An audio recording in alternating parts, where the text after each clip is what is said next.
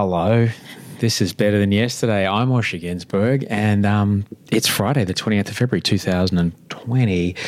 I'm about to tell you a story about a motorcycle ride I took last week, but before I do that, I have to pay Andy Ma, my audio producer, and Rachel Barrett, my show producer. So, you may hear a commercial, or you may not hear a commercial. If you do, thank you. If you don't, here's the theme music. Planning for your next trip?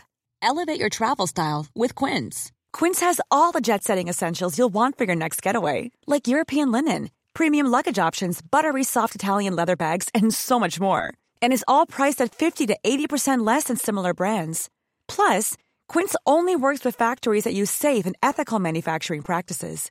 Pack your bags with high-quality essentials you'll be wearing for vacations to come with Quince. Go to quince.com slash pack for free shipping and 365-day returns. Many of us have those stubborn pounds that seem impossible to lose, no matter how good we eat or how hard we work out. My solution is PlushCare.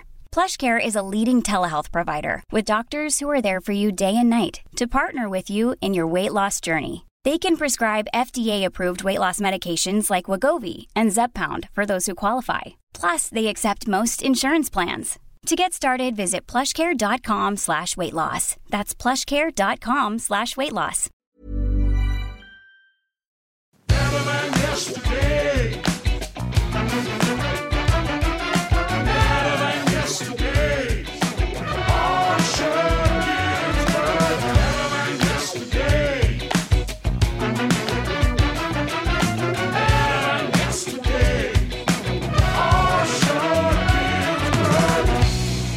And welcome to Better Than Yesterday. I'm Osher Günsberg. Thank you so much for being here. Thank you for being a part of the show.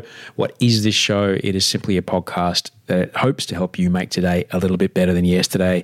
Um, Osher, I'm a, I'm a TV guy and a book writing guy and a podcasting guy and a two wheeled vehicle pedaling and riding guy uh, from Sydney, Australia. And um, I uh, have been doing this podcast every Monday and Friday since 2013. A long time, long time, long time, long time. And it's great. I wouldn't have it any other way. I absolutely adore doing the show and I love the feedback from the show and I love meeting people that listen to the show and I love hearing from you all the time. So um, thank you so, so much for being here. This show is simply a podcast to hopefully help you make today a little bit better than yesterday. That's really it because that's all we're really here to do, right? That's it. Just that's what being human is. It's solving problems. It's trying to figure out stuff. That's happiness. When you solve a problem and you figure something out, that's happiness. When you help another person while you solve a problem and figure something out, that's happiness. Happiness isn't something that shows up when you buy something. That's the big fallacy, I think, that we're told. But um, yeah, that, that's that's really it. Thanks heaps to the people that did uh, shoot me an email and um, let me know where they're listening to the show. I adore seeing where you listen to the show. This is a great one that came in from Holly and Jackson, uh, who sent a glorious picture. Um, hope everything is well. Listening, walking around the bottom of our property in Pottsville. Um, I work at the Byron Baby Shop, and yeah, it's a delicious rolling hill with a glorious, glorious, glorious bit of uh, horizon there. That's delicious. I'm, gra- I'm glad that you're listening as you're wandering through the uh, through the um, woods there. A cracking one came in from Baz. How's it going? Check out how good you look in Lisbon. And that's uh, Baz has sent a picture of his mate who is reading a copy of my book from what it looks like enjoying a lovely cold drink on a blue sky day in Lisbon in uh, Portugal, which is glorious. I was catching up with my mate, haven't seen him in 18 months. A lovely girl had left your book in the hostel we were staying at. She had written, This book got me through a hard time. Hope it helps. Oh, that's awesome. Oh, that's great. Well, I'd, I'd love to know if you found me in a hostel. That'd be killer. Good on you being in Lisbon. Obrigado. I've got another email here from uh, Lauren. Great to listen with Fleur. Oh, it was Monday's podcast. If you haven't listened, it was Fleur Brown. She's a, a cult survivor. Extraordinary story she has to tell. I found it so interesting how a person can be controlled, manipulated, and persuaded by guilt and have it guised protection and love. It is mind blowing. Thanks very much, Lauren from Melbourne, who uh, is enjoying her fortnightly RDO and has enjoying some delicious smashed avocado there. Thank you so much, Lauren. And yeah, thanks to everyone that wrote about the Fleur Brown episode. If you've not heard it and you've been fascinated ever by how someone could get into and, and stay in and be a part of a cult or any kind of you know bad relationship or a relationship where someone that you know or love is being I guess manipulated into doing things that is out of character. It's pretty fascinating. Listen, I think you'll dig it. Thanks also as well to everyone that left a uh, review on iTunes. Uh, Jerry wrote, "Thanks for your contribution to the world. Your podcast is a positive influence influence on my life. That statement may sound small, but it's absolutely not." Oh, thanks, Jerry. And Nat wrote, "Thanks for making Mondays and Fridays so rewarding and comforting. Um, your guests are compelling, and the candid way you converse with them makes it an absolute privilege to be part of your audience. Oh, you're the best. Thanks, guys. Thank you so much. It really helps when you rate and review the show in iTunes, and it also really helps when you recommend this show to somebody else. That's just the, the best way you can help me. I really, really, really appreciate it. So to check in, to check in with you, I did want to share with you what happened last last Sunday on the 23rd of February. I, I went on something called the Fire Aid ride. It was a, it was a motorbike ride with I think we estimated it was about 600 riders that rode from Windsor in the northwest of Sydney up a, um, a famous motorcycling road called uh, Putty Road to a, a cafe that is kind of like a halfway stop for many motorcyclists. And because the road closures amongst the bushfires, you know, hadn't seen a lot of trade during the peak months of its trading year. And even though that happened, you know, the people that run the cafe were still taking food down to the front lines of the fire lines and helping feeding the RFS guys and extraordinary community support there. So, yeah, in, in one day, they got 600 odd meals through. So, hopefully, fill the coffers a bit and, and help them get through. So, I got asked to go on this ride, which was which was great. But I'm, you know, I'm only on my P plates on my motorcycle. So, uh, and I ride a a no gear electric Vespa, really, but electric scooter. So it just has the, the throttle, the rolling thing on the right hand. So I don't, although I did learn how to ride a manual bike, I haven't ridden one in about nine months. So I had to, I borrowed a bike. The guys that run the uh, Distinguished Gentleman's Ride hooked me up with a with a bike, and um, I'd never been on a big group ride before. It was pretty cool. and So I'm riding this bike, which is quite powerful compared to my electric scooter, and uh, all the gears were interesting getting used to. My left hand was sore from, you know, when you haven't driven a manual in a while and your left foot kind of hurts because you're like, oh, what's this clutch business? So my left hand was a bit sore, so like, like changing gears all the time. So we, we met everybody down in Marrickville and we get there at seven or so in the morning. And um, who do I find there but Danny Clayton, Barry Dubois, and Brendan Jones, three fantastic humans beings. They all have happened to have been on this podcast at some point or not. But it was really great to see such smiling faces and, and great faces there. And look, I'm not going to lie, I, I did find it a bit of a challenge to not only ride such a powerful bike compared to how I normally ride, but also to ride keeping up with other riders who are much more experienced than I. But I have always lived my life like choose something to do that's more challenging than your current level of skill and you just put yourself on some sort of uh, what's the word? Not a deadline. put yourself on some sort of commitment to having to rise to that level, and then boom, you're there, and it was great. But it is tricky for me. I have a very active imagination, a very visual imagination. It did get me into a bit of trouble when I uh, started to get sick because I was experiencing very, very lucid visuals that felt real at points when I was getting through the little bits of paranoid delusion and psychosis and stuff. But riding a motorcycle, I've never ridden that fast. You know, I've never taken a corner at 96 kilometres an hour. And as we're going around the corner, I mean, I've ridden bicycles for a long time and done descents out of the hills and the mountains up in California and, you know, hit 70, 80 Ks an hour and, you know, seeing guardrails and trees coming up at me and going, okay, if I come into contact with that, it's all over. So that, that stuff was kind of flashing in front of my eyes a bit. But, um, uh, there's only like two places that kind of really came a bit unstuck, and um, I figured it out later. It both had to do with target fixation. If you've ever taught a kid how to ride a bike, the first thing you tell them is, "Look, you'll go where you look." I remember teaching a, when I was lived in Venice, I, a daughter of a friend of mine. I taught her how to ride a bicycle, and I, and I said to her, "Ellie, look, if you look at the trash cans, you'll run into the trash cans. If you look at the telephone pole, you'll run into the telephone pole. If you look between the two, you'll be clear. And sure enough, she kept looking at the trash cans, kept running into the trash cans every time, every time. I said, Look at the gap, look at the gap. And she looked for the gap. And sure enough, she went through and she was clear. But So twice I, I saw the double line coming up and I kind of was staring at it and before I know it, I'm heading right for it. So that happened twice, but I've, like I said, I've never taken a corner at 96 k's an hour. And as you, well, my corner built for a 96 k an hour corner. Don't worry, it wasn't like a 40 kilometer an hour corner.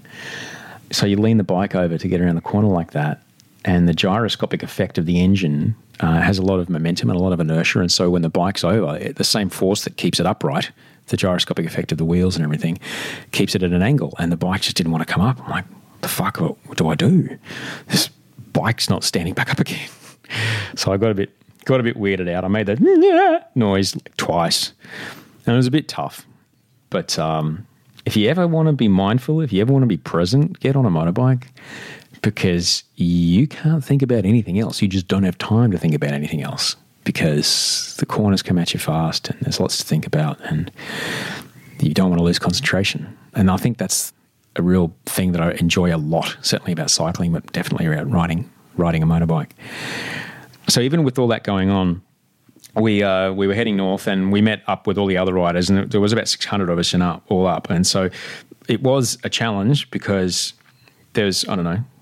We started about midway through, so there's about 300 people in front, 300 people behind us, and so I, I couldn't really slow down because I look in my rear vision mirror, and as far as I can see, there's motorbikes behind me, so I couldn't really slow down. I could take the corners as sensibly as I could, but I couldn't go slow because I would have just caused an accident. But even with all that, you know, kind of stress and the, the adrenaline running and the pressure of the bikes coming up behind me, we were heading north uh, through a town called Colo, C O L O. And as we came over this ridge, it was the first time that we saw um, where the fires had burned to. And we started descending down into this valley, going through these extraordinary turns in the road, and just the, the devastation, the absolute devastation of the forest.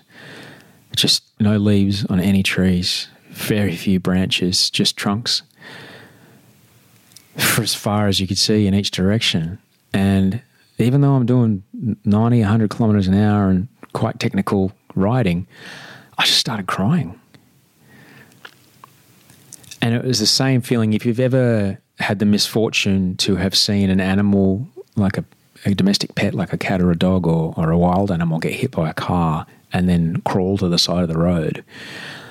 You get this feeling in your body that when you see another creature suffering, you can't really control it. You, we have this natural empathy within us that feels this feeling inside us. And I was just unprepared for that as I came over this ridge and, and saw just this charred, devastated landscape that my body would just react to the, the pain and the suffering and the, the death and the destruction and the loss and the grief all at once. And I had to shake it off pretty quick because, you know, I would have needed to pull over and otherwise and it was intense. But I was I was just really overwhelmed. I was really overwhelmed with emotion. And I was talking to someone later. She was writing. It was actually Danny Clayton's um, partner, Pearl. Uh, we talked about this when we got there, and she said, "When I came over that ridge, I started crying." I said, oh, "Exactly the same thing happened to me." You know, I was just thinking about get into this gear, make sure I'm not going too fast, come around this corner. What's the line? Where's the apex of the corner? Where am I going to accelerate? Make sure I roll the throttle on and off. Oh my god, I'm crying just suddenly it just hit me. And she said the same thing happened to her, you know, just out of nowhere. She just had tears in her eyes going horizontally because we were going fast, right? But we rode 80 to 100 kilometers an hour through the forest for about an hour. And I saw nothing but devastation the whole way. About 90 straight kilometers, as far as I could see, of just burned, charred, destroyed forest. There was a you know tiny bit of regrowth, the weird regrowth that trees do after a fire, where the leaves come directly out of the trunk. But I think tellingly, the really harrowing, chilling thing was I didn't see one bird. Not one bird. I didn't see one animal. Nothing. Not even roadkill. Not even you know, an animal that had maybe wandered out on the road the night before and got taken out by a car. Nothing. Absolutely nothing left. And when when we did, you know, when we got to Putty to the cafe, the Grey Gums cafe there, I, you know, I just hugged Danny because my heart was racing a bit because I was a bit, you know, kind of overwhelmed by the how intense the riding was, but I was also just like, holy shit, you know, what is what's happening here? Some of the RFS guys who had protected the area were there because we were riding up there to raise money for the local RFS. That's the Rural Fire Service in New South Wales. The people that we have charged with um, looking after these areas, they're volunteers. And um, his, bloke, his name was Ken. Ken was amazing. I said, Ken, are you doing okay? And Ken said, Well, the first eight weeks were the worst. For eight weeks, every single day, they fought unimaginable blazes, fires bigger than they'd ever encountered before. Every single day, they did that. It's never happened before in history. Ken and his crew are absolute heroes, and I'm kind of ashamed to say that, you know, we're asking these people to put these fires out. Come on, put these fires out. But the particular RFS crew we're raising money for, they their shed doesn't even have a kitchen. All right, doesn't even have a kitchen. I mean, if you fall and break your hip, we don't have a volunteer ambulance to come and help you. We have professional paramedics, well supplied, well resourced. When there's a crime being committed in your neighbourhood, we don't rely on a volunteer security force. No, we have professional police who are well trained, well, well equipped, well resourced. So why are people who live in these parts of the country expected to rely on volunteers to defend their homes? I'm not in any way diminishing the incredible, incredible efforts and risk and sacrifice of the volunteer firefighters, not at all.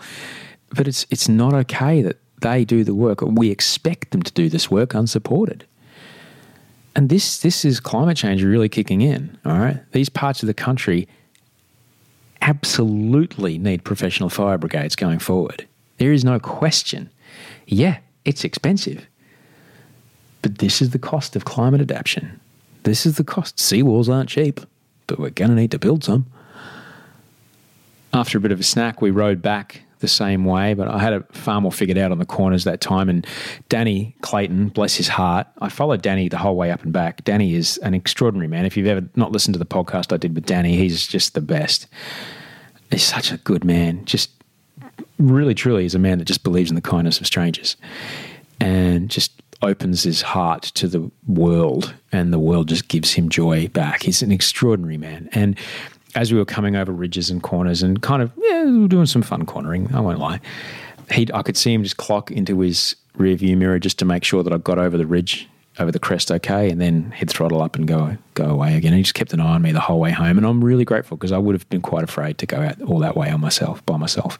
I've never done a ride that long before. 45. I want to make sure they get back to him. You know, midlife crisis motorcycle guy. I want to make sure I get to our, get back to our, our kids. You know, and when I got home, I, I hugged Audrey like I haven't hugged her in a while. I was just pretty grateful. You know, I was grateful for everything that we have. And um, I'm not going to lie, I was grateful to be alive because there was a few, there's a few times that day that I could have not gone great. But I've had bicycle rides like that. I've had ski runs like that. Shit, I've had nights out like that.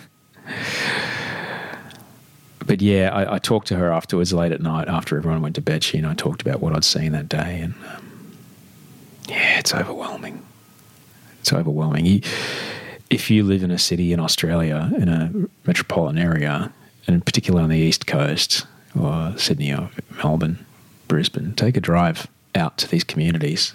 Go out there with an empty esky, come back with a full one. Take lunch out there. Go and eat your lunch out there. Go and go to the local pub, have a counter meal. Support the people that live there because that's what we can do. That's what we can do. All right. You know, we can't we can't enact climate change policy, but we can show these people they're not alone. All right.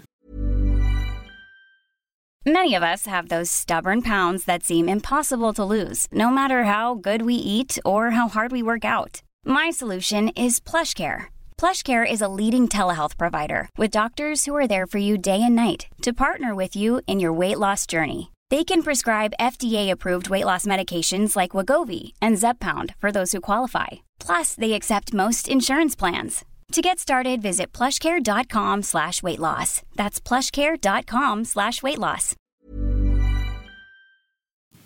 I posted a photo up about it online, and um, and we've talked about this on on the show before. A few people engaged, going like, "Oh, show me evidence that these fires were caused by climate change," and then someone showed them evidence. Okay, we'll just agree to disagree. Listen, I'm going to tell you right now: don't waste your time. An online comment section is not a place that you'll change someone's mind about climate change. All right, it's just not going to happen there. It will only happen face to face with somebody and it'll only happen over time, time, time, like water eroding rock. That is how long it will take. Don't assume, because it's just not worth your time to engage. Don't assume that someone else online looks at the world the same way you do. Don't assume that they consider evidence. Don't assume that they're reasonable or look at the world with a reasoned view or, or are prepared to have their mind changed. If you feel the need, you have to disagree, do it once, then leave it you will never win. No one's ever in a comment section ever going to say, You got me. I changed my mind. I believe in climate change now. Not going to happen. Not going to happen. So do something else with your energy. Do something else with your time. Be with your kids. Go and walk a dog. Borrow a dog if you don't have a dog. Go do some push ups. Write something beautiful. Sing a song. Dance. Call your parents. Cook a great meal for you and your family. Do something else because your energy is not worth it. Just don't engage. But just do anything but try and win an argument with a consistently disagreeable stranger on the internet because that will never, ever, ever happen. And it doesn't matter. It doesn't matter. The people in the room with you are always more important and will always be more important. I have to remember, I'm telling you this because I need to remember it myself. That's why I, I, still post to Instagram via an app on my laptop, and I occasionally check in on my laptop once a day or so. But that's why I took it on, off my phone because I'd just be getting caught up in these, you know, arguments with someone. I don't know. That means absolutely nothing to me when my wife and kids are here, right here. Know, I'm like, no, I must be right. means nothing. Don't do it. You'll do more good by being a good human being to the people around you than trying to change a stranger's mind on the internet. I'll promise you that. Crikey, I've been chatting for a while. It's just a Friday check in episode, just having a chat. Uh-huh. Uh, Monday's show's a cracking one because if you're anywhere near Sydney at the moment, you'll know that it's Mardi Gras weekend. And um, my guest on Monday is the extraordinary Richard Reid. And we dig pretty deep into sexuality, into what it was like living through the AIDS crisis when the US government was almost willfully doing nothing while thousands and thousands and thousands of, of men died. It's an f- amazing story to tell. You know, Richard, he was on I'm a Celebrity, Get Me Out of Here. He's a cracker of a human being. I can't wait for you to hear it because it's really, really good. If you are going out this weekend, have a safe one. Be good, be careful, have fun. And I'll talk to you Monday. Um, it's Thursday night, so there's no survivor, so I don't really know what I'm going to do with myself. All right. Thanks heaps for listening. Thanks, Andy, for making this show. Thanks, Rachel Barrett, for being the best. And thanks for the team at the Distinguished Gentleman's Ride for um, being so supportive of me. And Danny Clayton for making sure I got home safe. Thank you, Danny. Go listen to Danny's episode and know why I'm so grateful for Danny. All right. Until we talk on Monday, um, have a good weekend, sleep well, and dream of beautiful things.